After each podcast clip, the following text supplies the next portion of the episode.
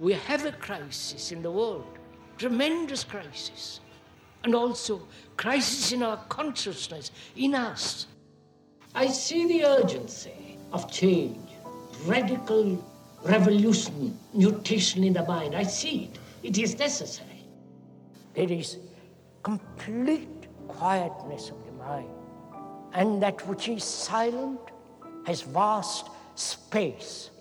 Only then that which is nameless comes into being. This is Urgency of Change, the Krishnamurti podcast.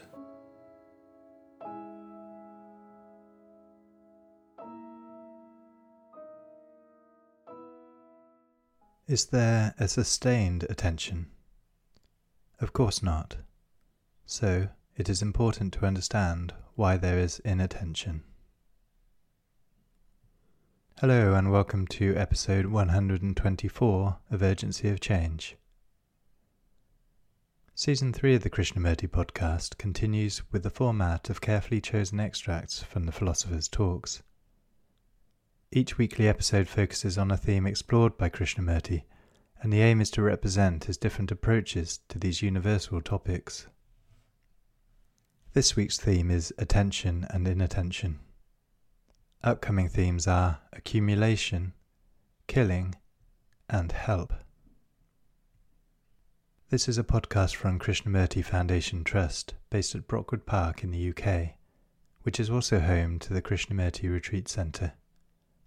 Situated in the beautiful countryside of the South Downs National Park, the Krishnamurti Centre offers quiet retreats for those wishing to inquire into themselves in light of Krishnamurti's teachings.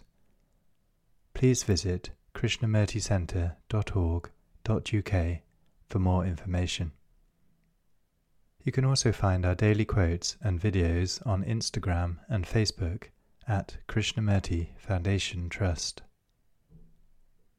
If you enjoy the podcast, please leave a review wherever you listen to podcasts which helps its visibility.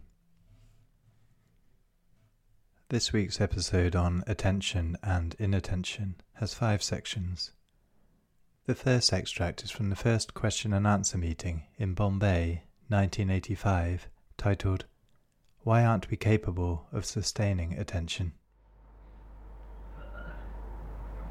Why is it that we are not capable of sustaining attention for more than a couple of minutes.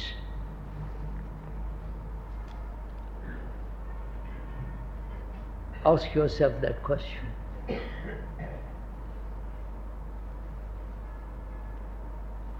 First of all, why do you want to sustain something all the time? You want to sustain pleasure all the time, right? You want gratification. You want certain conclusions to be continuous. You want certain relationship to be lasting, sustained, nourished. Why this desire to have a continuity? You understand my question? You want to sustain attention. Why? Because somebody has told you attention is very important. Or you have discovered for yourself the nature of attention.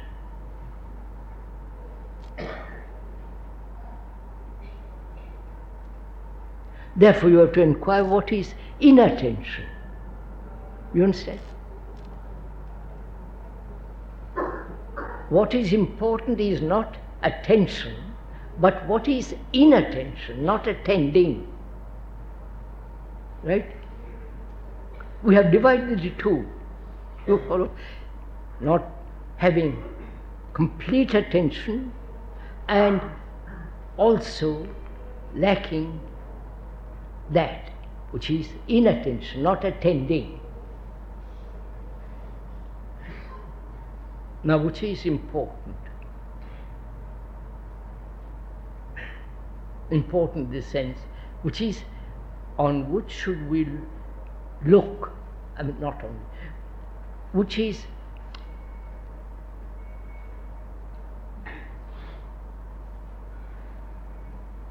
is not inattention more important than attention? Hmm? Would you agree? Because if I understand what is inattention, then there is attention. Right? So, what is not attending? We are talking over together now. Are you attending all the time or only part of the time?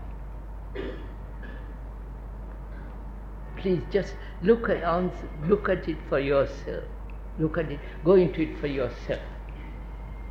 Are you really paying attention to what is being said now or only for a few seconds or few minutes and then go off to something else?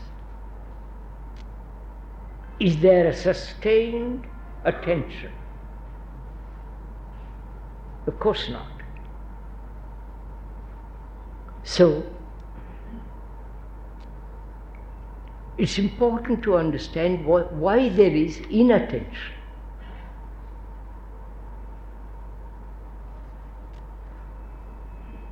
Is, is there such thing as inattention? You understand my question? Uh, are, you, are you interested in all this?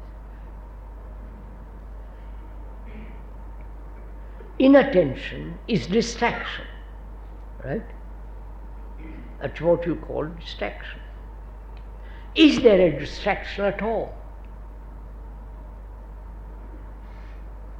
I want to think about something, and then that very thought goes off to something else. And going off, I call distraction, right? Is not thought itself a distraction? I wonder if you see that.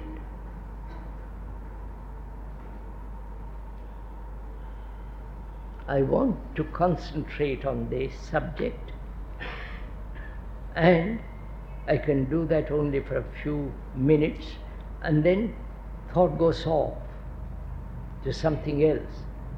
And the thinking about something else instead of what I'm supposed to be thinking about is called distraction. But if I don't call it distraction, but follow that, you understand? I'm concentrating on reading a chapter and I watch, I see that thought is also going off to something else. Then I say that is a distraction, but I won't call it a distraction. To me, that doesn't exist at all, personally. To me, there is no distraction. Because I follow what you call distraction. I don't say I must read this chapter or these few lines, but I, whatever direction thought moves, watch it. So that there is no sense of distraction, which means no division. I wanted to see this.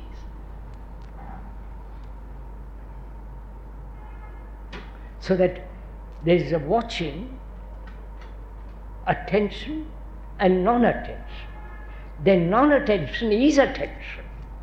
You see that.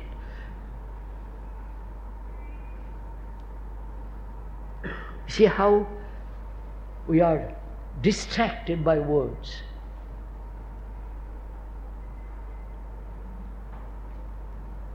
The word distraction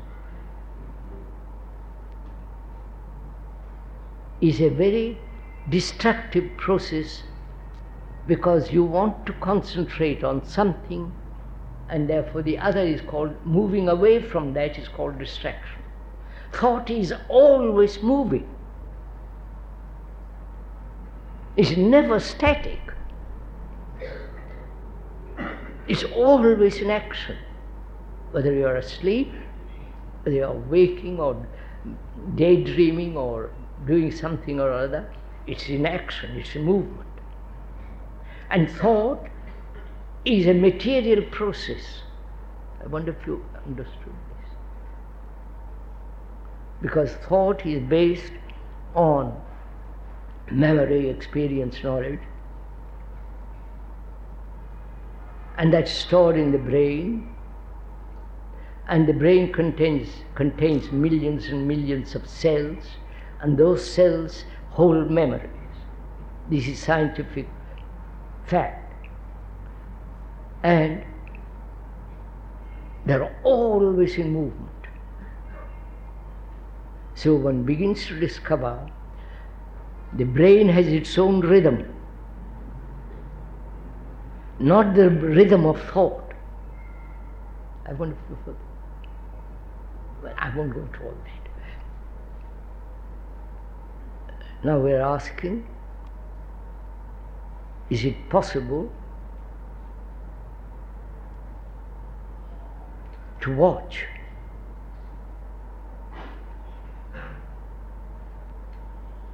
To watch, to be absolutely watching all the time. That's really under form of asking, can I sustain attention?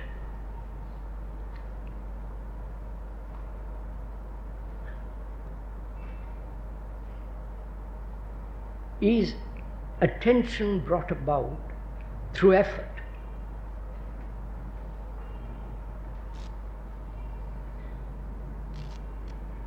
And if you make an effort, is that attention?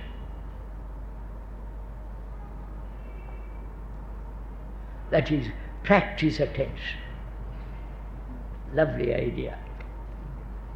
Practice day after day, watching your body, the movements. You follow all the game you play with. And at the end, you say, Yes, I've learnt attention. Is attention a form of acquiring memory about attention. You understand my question? Is attention gathered through practice, through various forms of psychological training,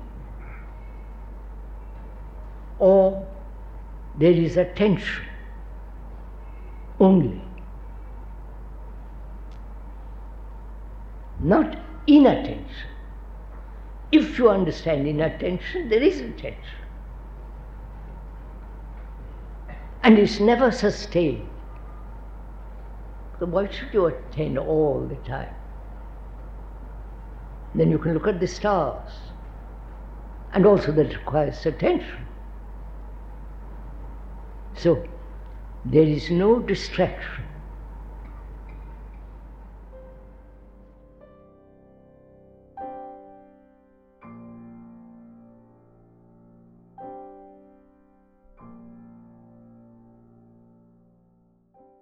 The second extract is from Krishnamurti's first talk at Rajghat in 1967, titled What Takes Place When You Give Complete Attention. Look at a tree. Please, this is very important.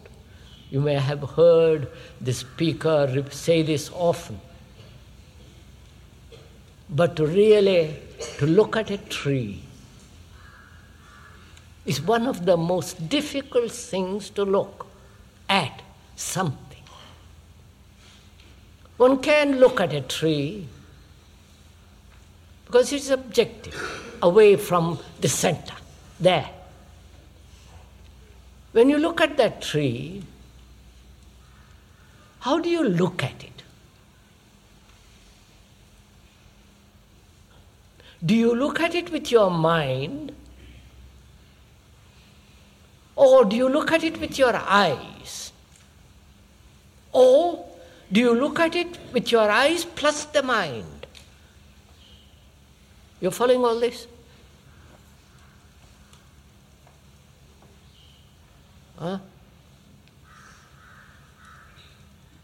Most of us look if you, if you ever looked at a tree, which I'm afraid most of us have not, we're too occupied with our own little selves and bodies and all the rest of the ugliness. Hmm? If we do look at the tree, we not only visually see it with the eyes, but also that tree evokes certain memories, certain associations. I look at that tree and say that's a tamarind. When I say that it is a tamarind, or a mimosa, or a whatever it is, I've already stopped looking.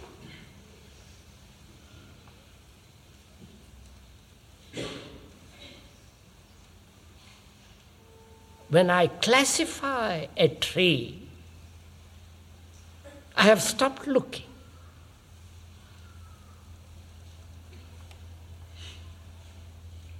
Do observe it yourself because my mind is already distracted by saying that is a tamarind. Whereas to look at a tree, I must give complete attention to the look.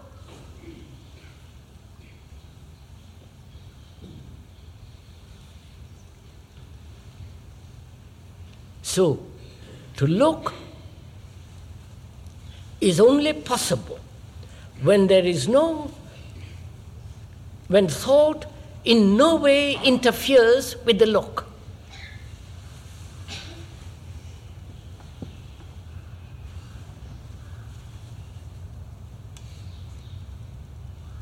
That is thought, which is memory, experience, knowledge.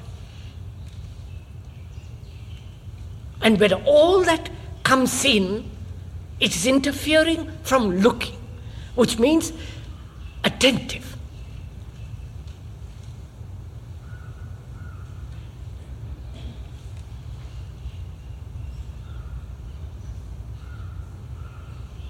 Now, it's fairly easy to look at a tree because it's something outside. But to look at oneself actually what one is, to look at this violence without any condemnation, justification, explanation, just to look at it. Because to look demands, to look, you must have plenty of energy. Isn't it? Now, look what's happening here. The speaker is saying something to you. To listen, to find, to, to listen, you have to give your whole attention.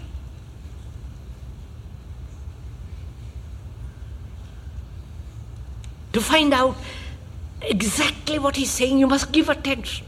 But if you are taking notes, if you are looking at somebody else, if you are tired, if you are sleepy, if you are yawning, scratching, uh, you know, agreeing, disagreeing, uh, then you are not giving complete attention.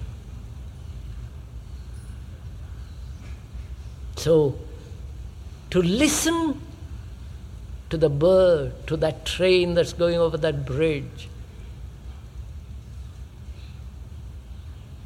to listen to the movement of the wind in the leaves.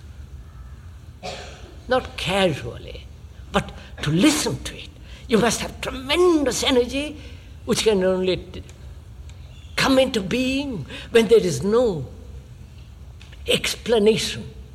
When thought doesn't say, this is tree is pleasant, that noise of that train is interfering with my listening, and so on, so on, so on.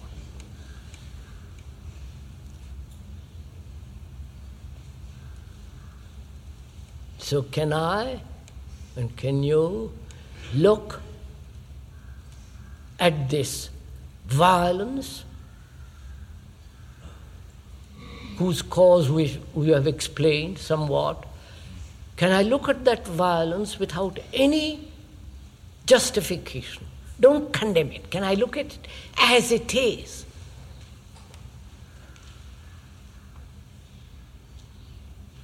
What takes place when you give your complete attention to look at the thing that we call violence? Violence being not only the thing that separates human beings through belief, through conditioning, and so on, so on, but also the violence that comes into being when we are seeking personal security or the security of, pers- of individuality through a pattern of society and so on, and so on. Can I look at all, can I look at that violence com- with complete attention?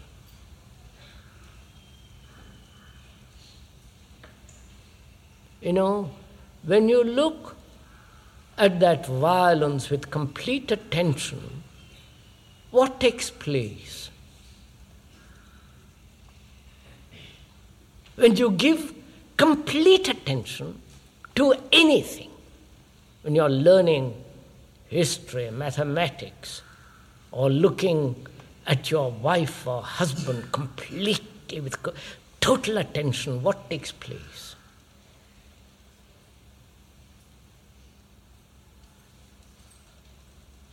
I do not know if you have gone into it. Probably most of us have never given complete attention to anything.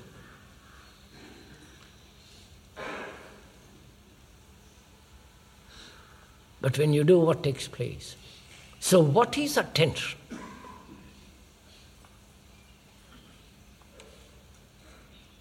Surely, when you are giving complete attention, there is care. And you cannot care if you have no affection, no love.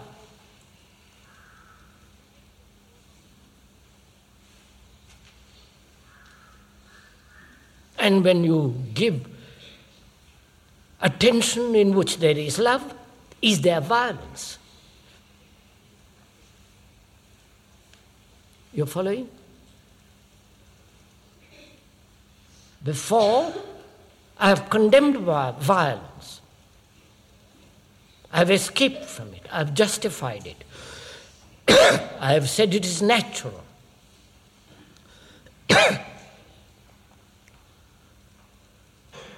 Which are all inattention. but when I give attention to what I have called violence, and in that attention there is care, love, affection, where is there space for violence?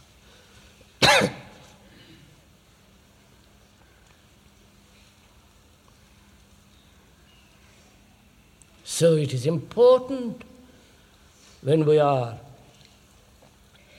going to this question of violence to understand very deeply what is attention. Attention is not concentration. Concentration is the most stupid way of dealing with anything.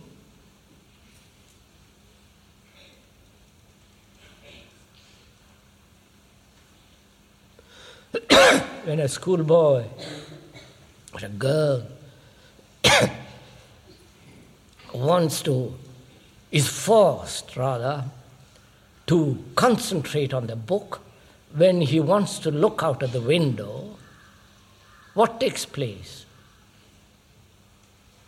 You want to look out of the window, and the teacher says, Look at the book, concentrate. What takes place? There is a conflict, isn't there?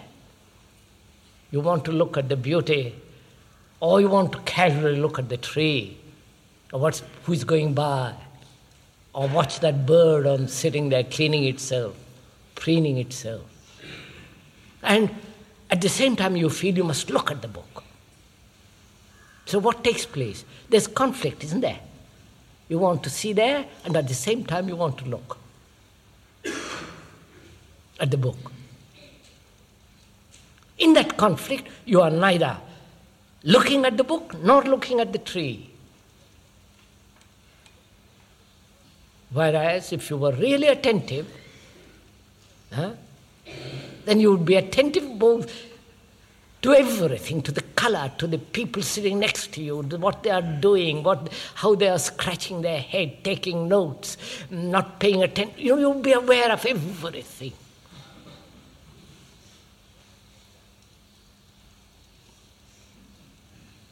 So violence is not to be fought against, is not to be suppressed, not to be transcended, transmuted, gone above and beyond. Violence is to be looked at. And when you look at something with care, with attention, you begin to see, you begin to understand. And therefore, there is no place for violence at all.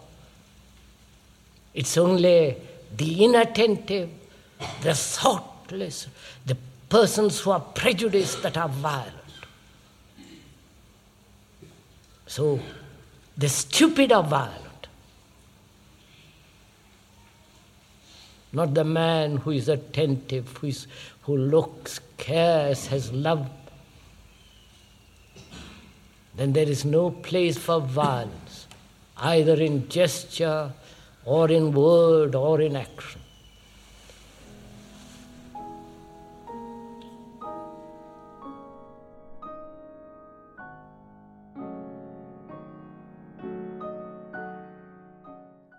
The third extract is from the fourth talk in Bombay, 1979, titled Awareness of Inattention is Attention. We all need a quiet mind, a peaceful mind, an absolute silent mind, without a murmur of thought.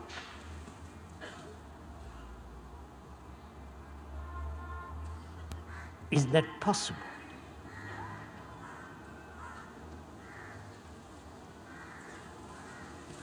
Possible means we don't know.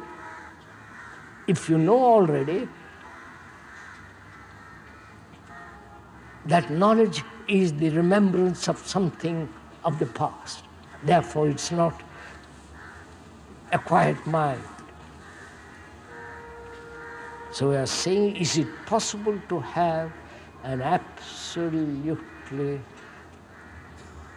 mind that is without a ripple? We're going to find out. To discover if it is possible, first you must understand the nature of attention. What is the nature of attention? To attend.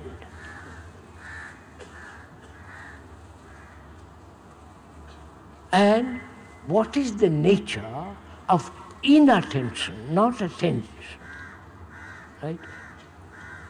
And what is the nature of concentration? And what is the nature of distraction? You following all this?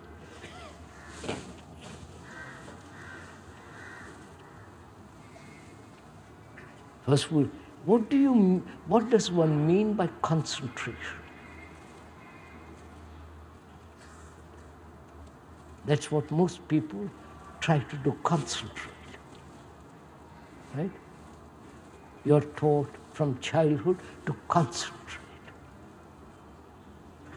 In school, say, look at your book. Don't look out of the window.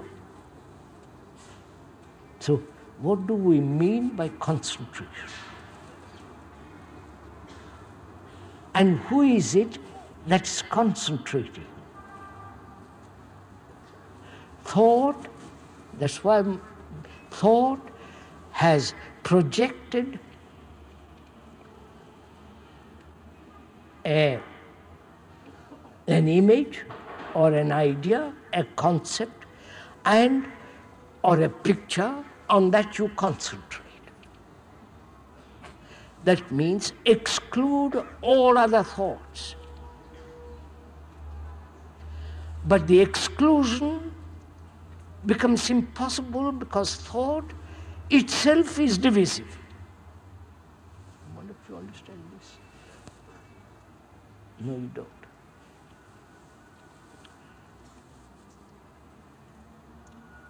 So, there is no distraction.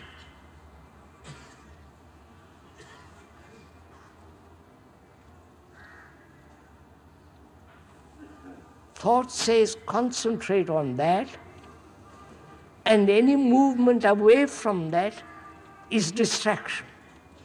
But the movement away from it is the movement of thought. Thought says concentrate, and thought also moves away from it. The moving away from it is distraction. But thought itself is a distraction because it's moved away. You following all this? I want to see this. Don't, please don't, don't laugh. Look at it. This is very, very serious if you want to go into meditation. So there is no distraction.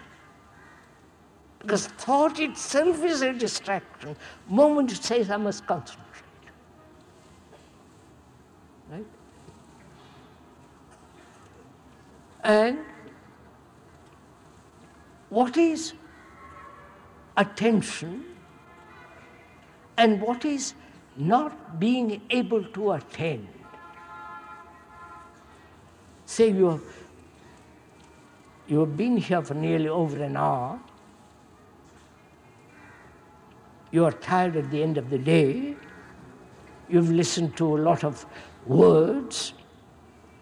And if you have gone into yourself, you become rather tired. And you cannot, when you are tired, uh, attend. So just go, I'm going purposely slowly, because so that you you can gradually gather your energy, so that you're able to investigate together. So we are saying what is attention and what is inattention. Attention means to attend, to give all your energy to, to look, to attend, to hear, to absorb, to see. You can only do that for a couple of seconds, probably, or a minute. And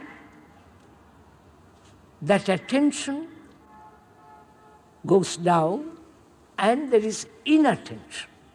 Right? You're not completely attentive.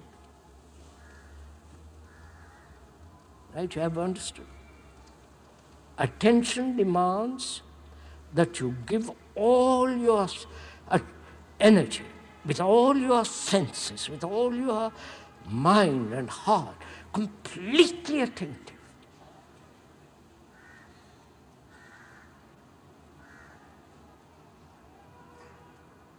But that intense, active attention cannot be sustained by most people. So, inattention comes. But when you are aware of that inattention, that you are not attending, that very perception that you're not attending is attention. You got it? Have you got it? Have you? So that uh, what is important is that there is no conflict in the mind.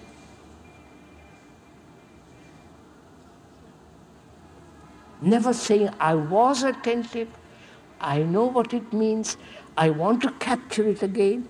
That whole movement is, if you are aware of, is attention.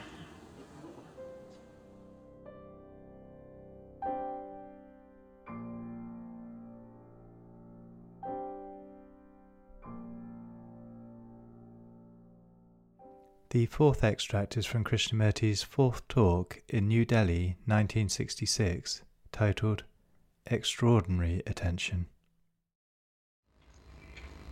The questioner asks, Who is the observer when there is no observer and the observed?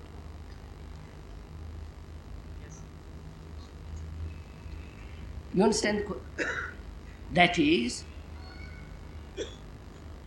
we said, the speaker said, that when there is total attention, there is neither the observer nor the observed. When there is complete attention, right? So, one must understand what we mean by the word attention.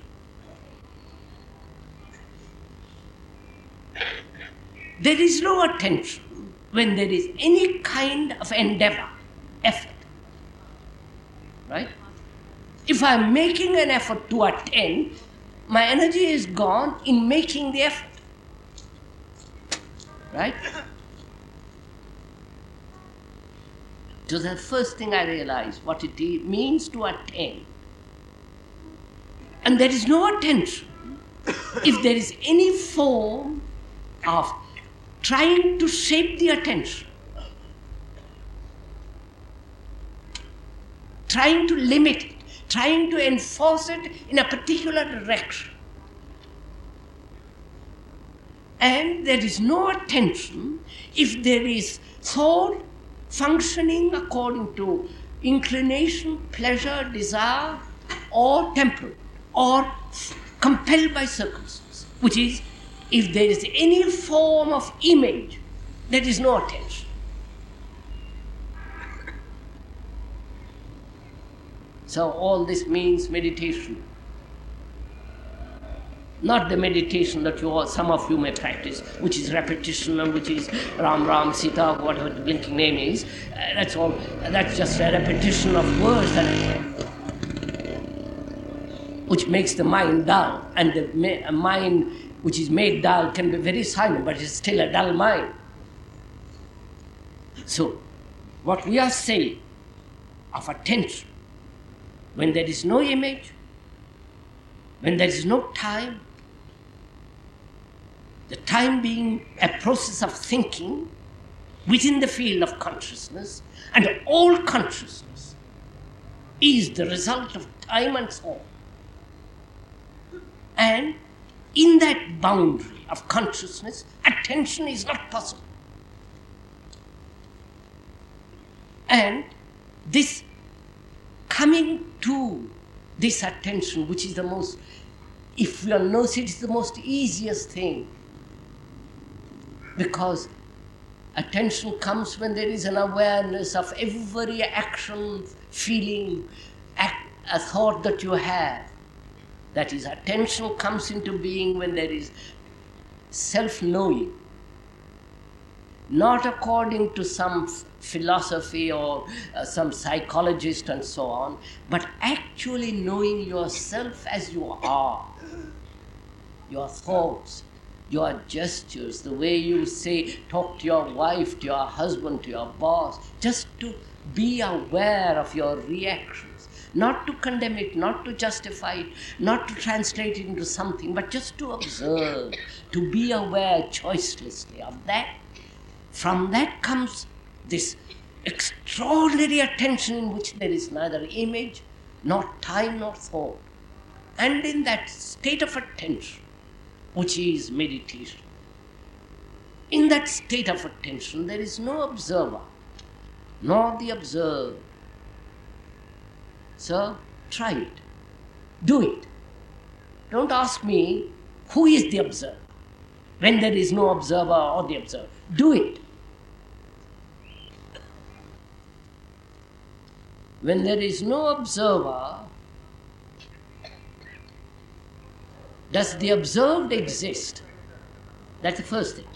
When there is no observer, does the thing observed exist? Of course it exists.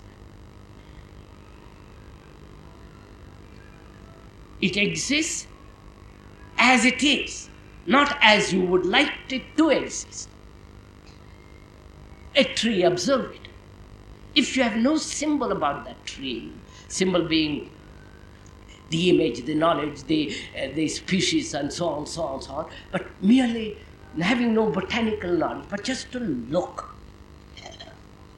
Give your whole attention to that looking. That is, to look with attention means your nerves, your body, your ears, your eyes, with your heart, everything that you have look, to look. And therefore it means energy. And that energy is dissipated when you have an image about that, the object. Then, if you do this, you will find out for yourself that a mind which is so completely attentive is an empty mind. And from that emptiness and silence, there is an action, even with regard to the most ordinary things.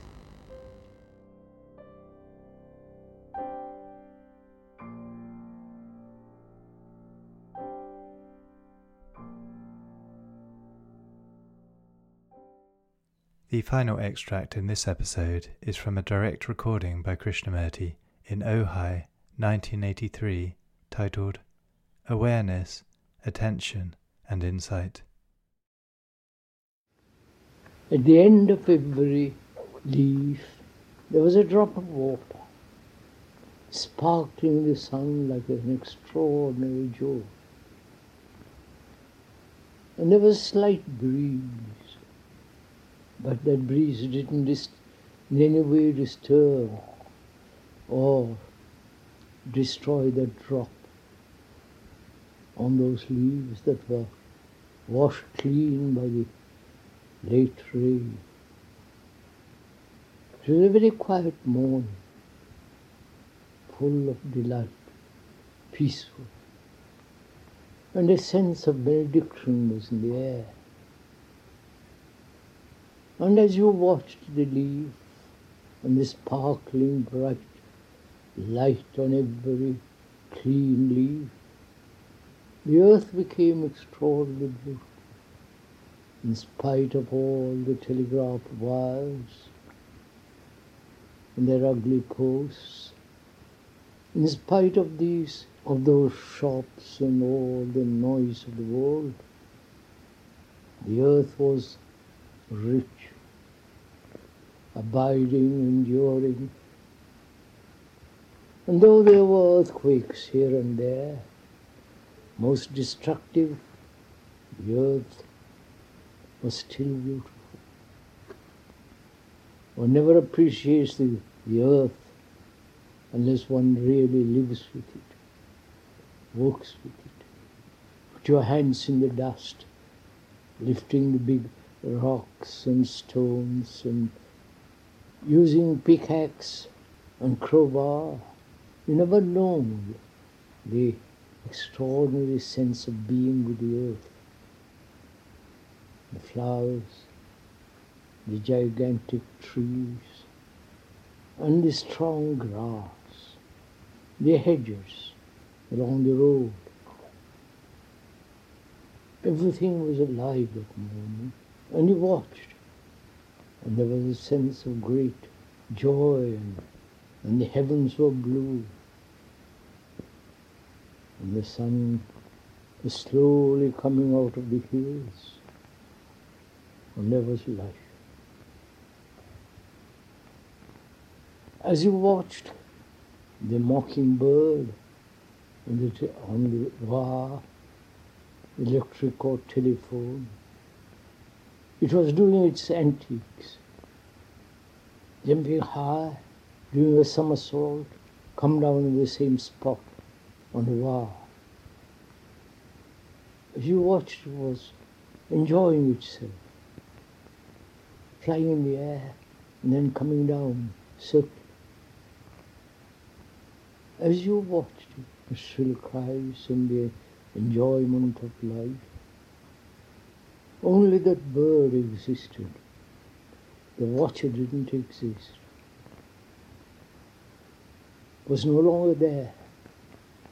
Only the bird, grey and white, with longish tail.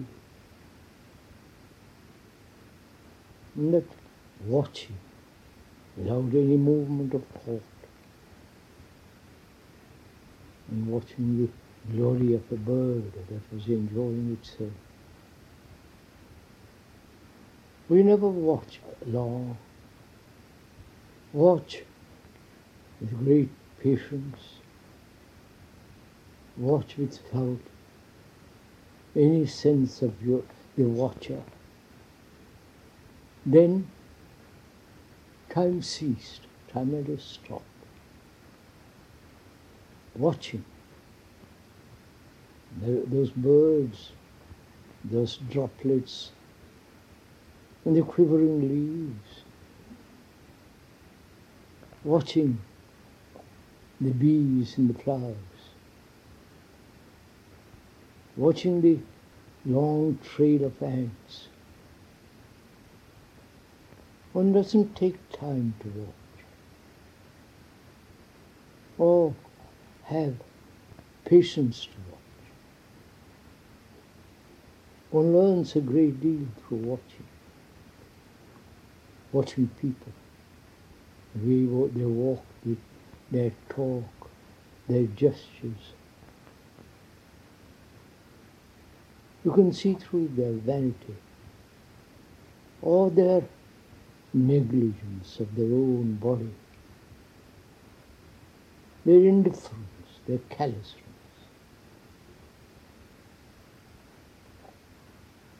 There was an eagle flying high in the air, and it was circling without a beat of the wing. Carried away by the air current and went, beyond the hills and was lost. Watching. Learning. Learning is time, but watching has no time. Oh, or when you listen, listen without any interpretation, without any reaction. Listen without any bias. Listen to the thunder in the skies, the thunder of it rolling among the hills. One never listens completely.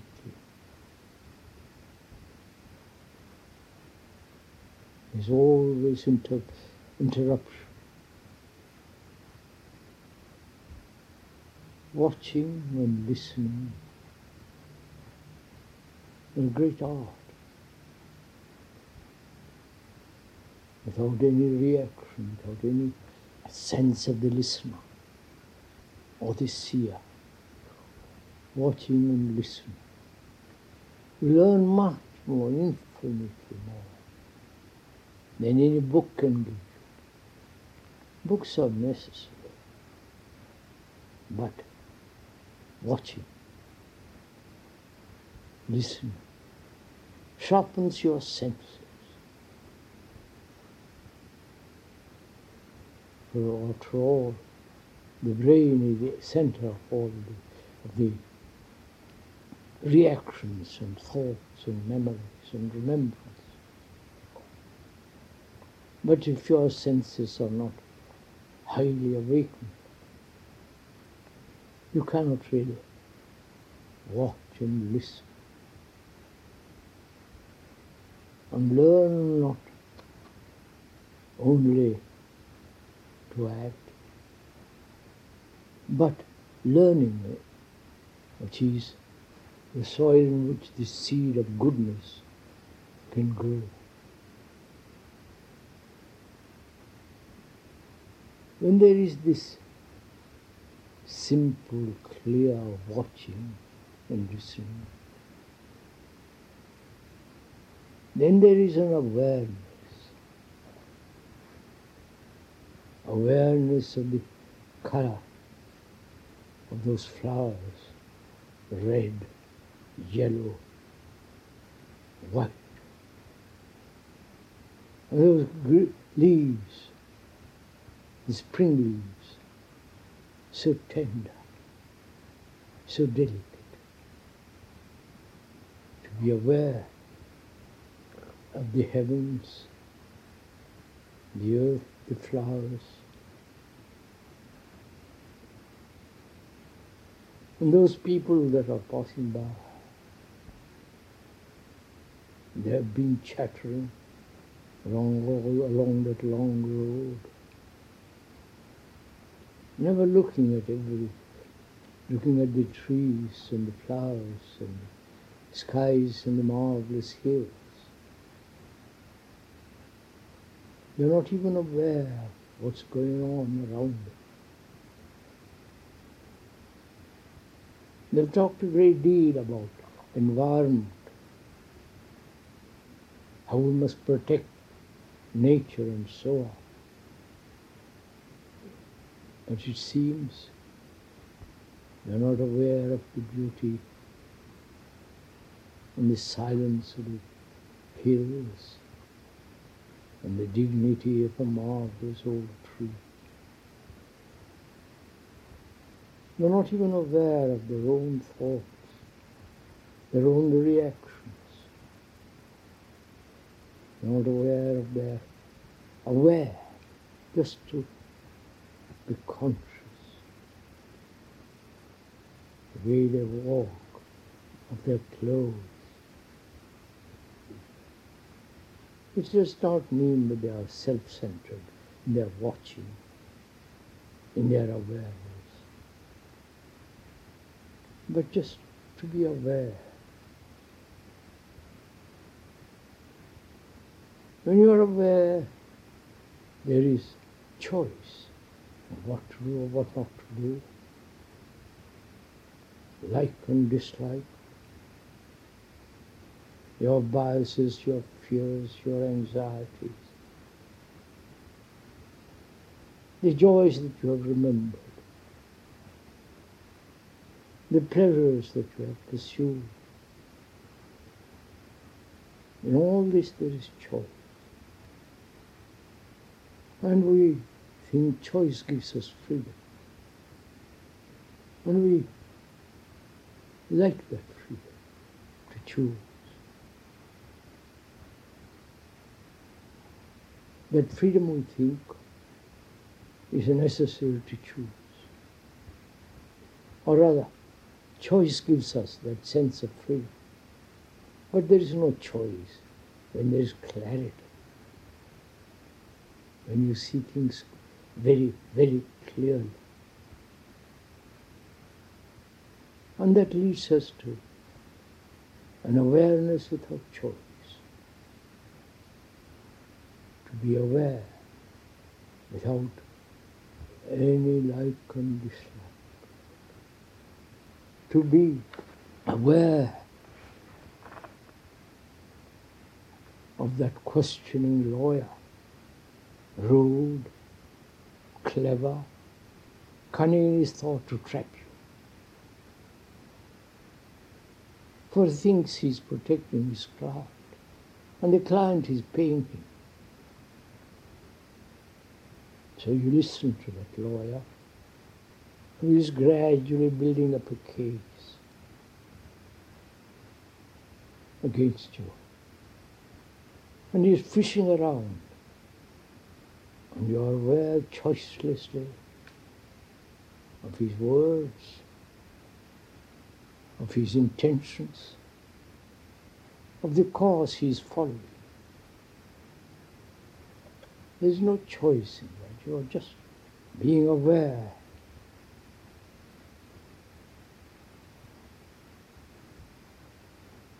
all this is going on in your brain.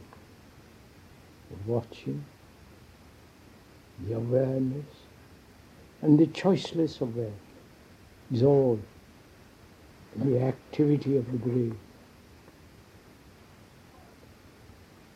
And when there is this really simple, honest, choiceless awareness, that leads to another factor, which is attention. The word itself means to stretch out, to grasp, to hold on, move in that in that sense. To pay attention, to be diligent in that attention, do things with a great diligence. We still the activity of the brain within the brain. And the brain as it is conditioned is naturally limited. Watching, awareness, choiceless awareness, attention is within the area of the brain.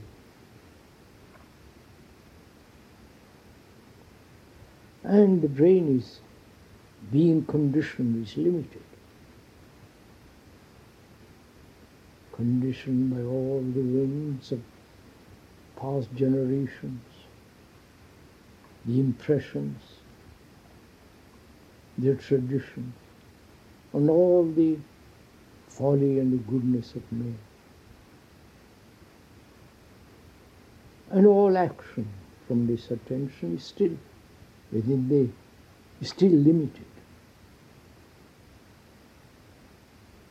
that which is limited must inevitably bring disorder. When one is thinking about oneself from morning till night, one's own worries, one's own desires, one's own demands and fulfillments and so on. This self-centeredness is very, very limited.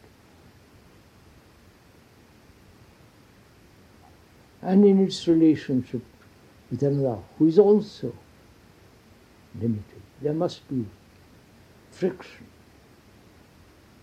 There must be the strain and the, and the disturbances of, of many kinds. The perpetual violence of human beings. And when one is attentive to all this,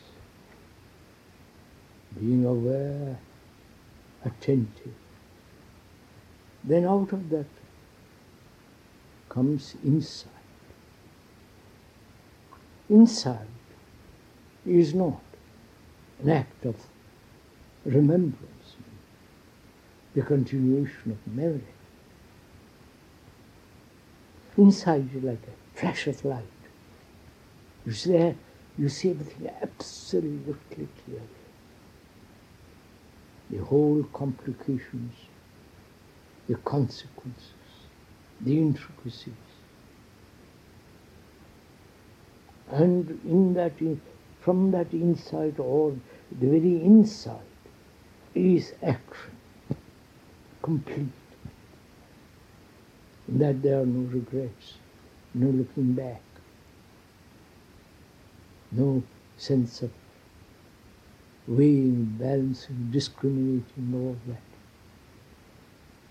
This is pure, clear insight, perception,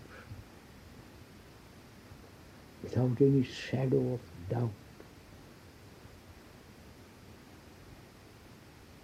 For most of us, we begin with certainties. And as we grow older, that very certainty changes to uncertainty. And we die with uncertainty. But if one began with uncertainty, doubting, questioning, asking, demanding, real doubt of man's behavior, all the religious rituals and so on, and their images and their symbols, then out of that doubt grows the clarity of certainty. An insight into violence, for example, or greed or envy. There's a clear insight into violence. That very insight banishes away all violence. That insight is outside the brain, if one so put it. It's not of time. It's not of remembrance, of knowledge. And so, that very insight and with its action changes the very brain cells. And there is an action which is so complete,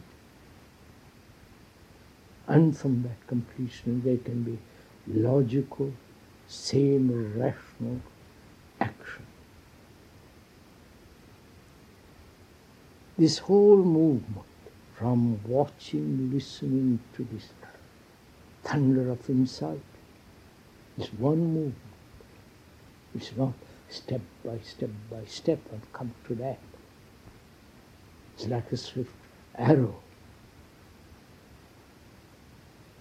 And it, that insight alone can, un, can uncondition the brain. Not the effort of thought, which is determination, the seeing the necessity. None of that will bring about total freedom from conditioning.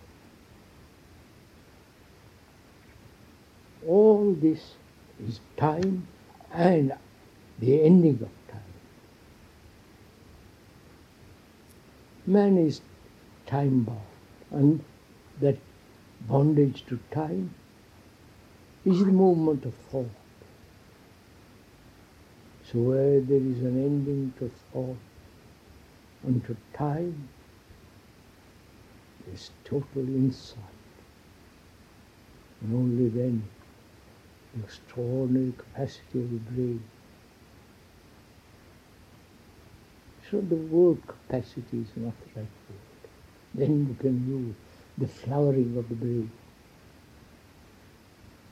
And only then it has a relationship complete with the mind.